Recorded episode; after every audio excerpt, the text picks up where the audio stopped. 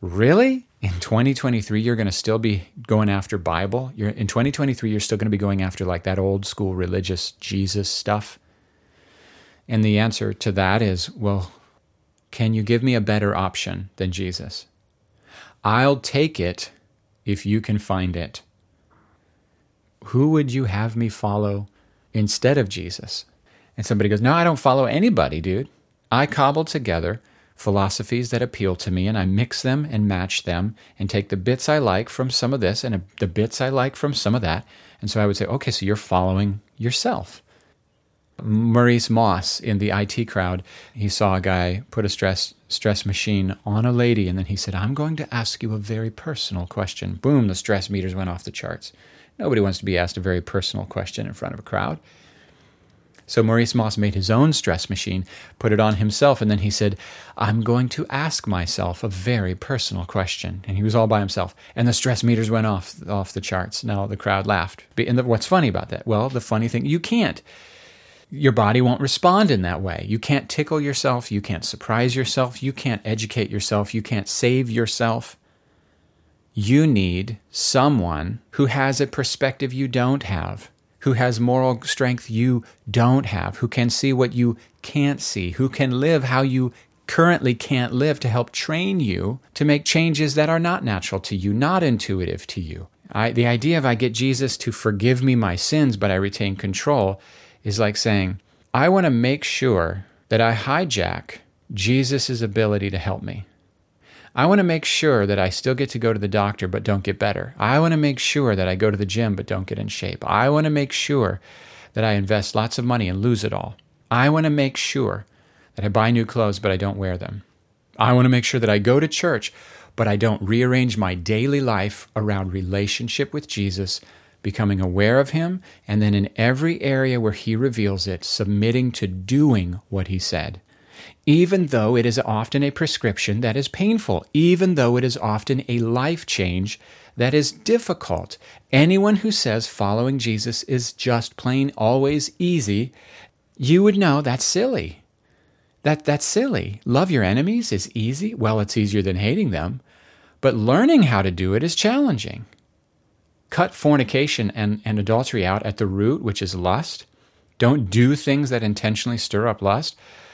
Well, you're saying I can live without being dominated by lust? Absolutely. That's actually one of the fundamentals of Jesus' sayings. Don't be ruled by anger. Don't be ruled by lust. Don't be ruled by greed. Don't be ruling people in manipulative ways, but simply ask and leave your hands open. Don't judge people. Have no need to judge people. You go, what?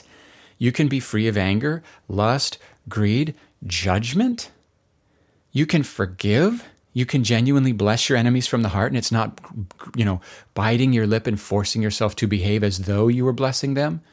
You can actually bless them. Well, Jesus can, and He would have us engage in rigorous training till we become the kind of people who actually can authentically bless those who curse us. That's what the real Christian life is. And it's the equivalent of going to the gym and actually doing the exercises. It's the equivalent of buying the clothes and actually wearing them. It's the equivalent of buying the dietary things and actually eating the right foods and avoiding the wrong foods. I guess my basic thought of the day here is Jesus intends for us to actually follow him and by following him be transformed by him. And it's not just us being trained by theories and principles and practices, he himself lives in us.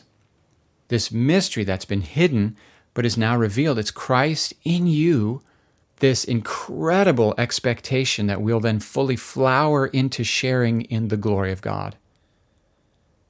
That we were made to reign in life. Romans 5, Genesis 1:26. We were made to reign. Maybe the one question is are, are we living in such a way that when we get to heaven, we enjoy it?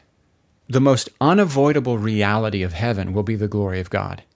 And if we're the sort of person who spends a lot of time and energy trying to avoid direct contact with God here on earth, are we going to enjoy heaven? You go, well, you see in a moment what's going to happen is everyone who had the right stamp on their forehead, God will just in a moment wave a magic wand and all those things will just be changed and you'll suddenly love Him. I haven't seen God ever wave a magic wand and make someone godly. What I have seen is Him reveal Himself and let them make their choice.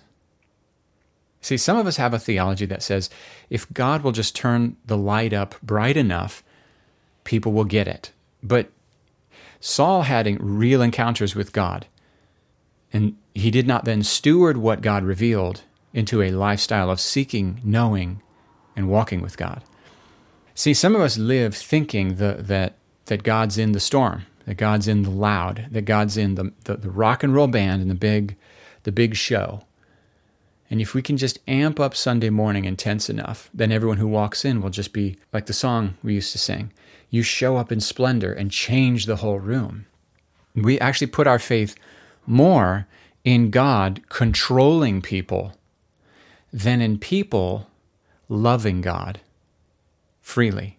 And, and, if God wanted to control people, he could have he could have snapped his fingers as soon as Adam and Eve ate the fruit of the tree of the knowledge of good and evil. He could have snapped his fingers and undone free will and caused them to, like robots, follow their programming.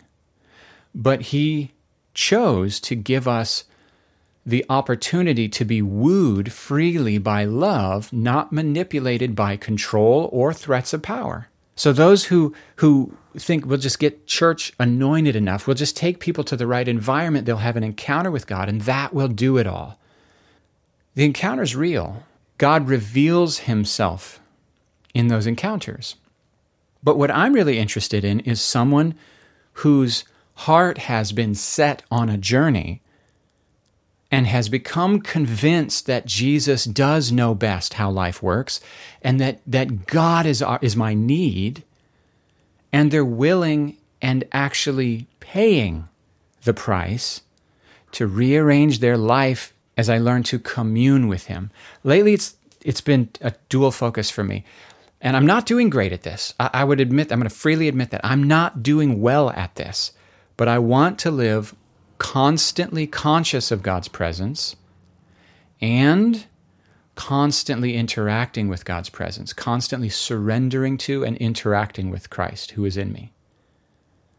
Talking to God about everything I'm doing and thinking, and allowing Him to respond to me in those moments. My buddy Frank, who's in heaven, he says, talk to God out loud and then let God talk to you out loud through your own mouth. And he says sometimes you'll be unsure of whether or not what you're what you're filling in there is is completely God. He said it's really surprising how often we actually do have a correct and fine-tuned intuition of what it is God's saying to us through our own mouth out loud. And it becomes a habit to where instead of just reading something, you read it to God. Instead of just thinking something, you think it in an ongoing communion way with God. And whatever you're working on, you're asking for help. And when there's when you're in conversation with people, you're you're asking God, show me who they are to you. Show me how you feel about them, and, and would you bless them, Father? It's not interrupting the conversation, and it's not something you keep score at. It's not meant to be a drudgery. It's meant to actually be liberating. It's meant to be, in some ways, playful and a great adventure. I call it our great privilege. This is what I was made for. This is my native language. Compassion is my native motive. Love and mercy are my native language. Selfishness is something we dove headlong into when we abandoned God. But, but we were actually made for this. I was made for love. I was made for peace. I was made for joy. I was made for hope. I was made to be a co creator. I was made to reign.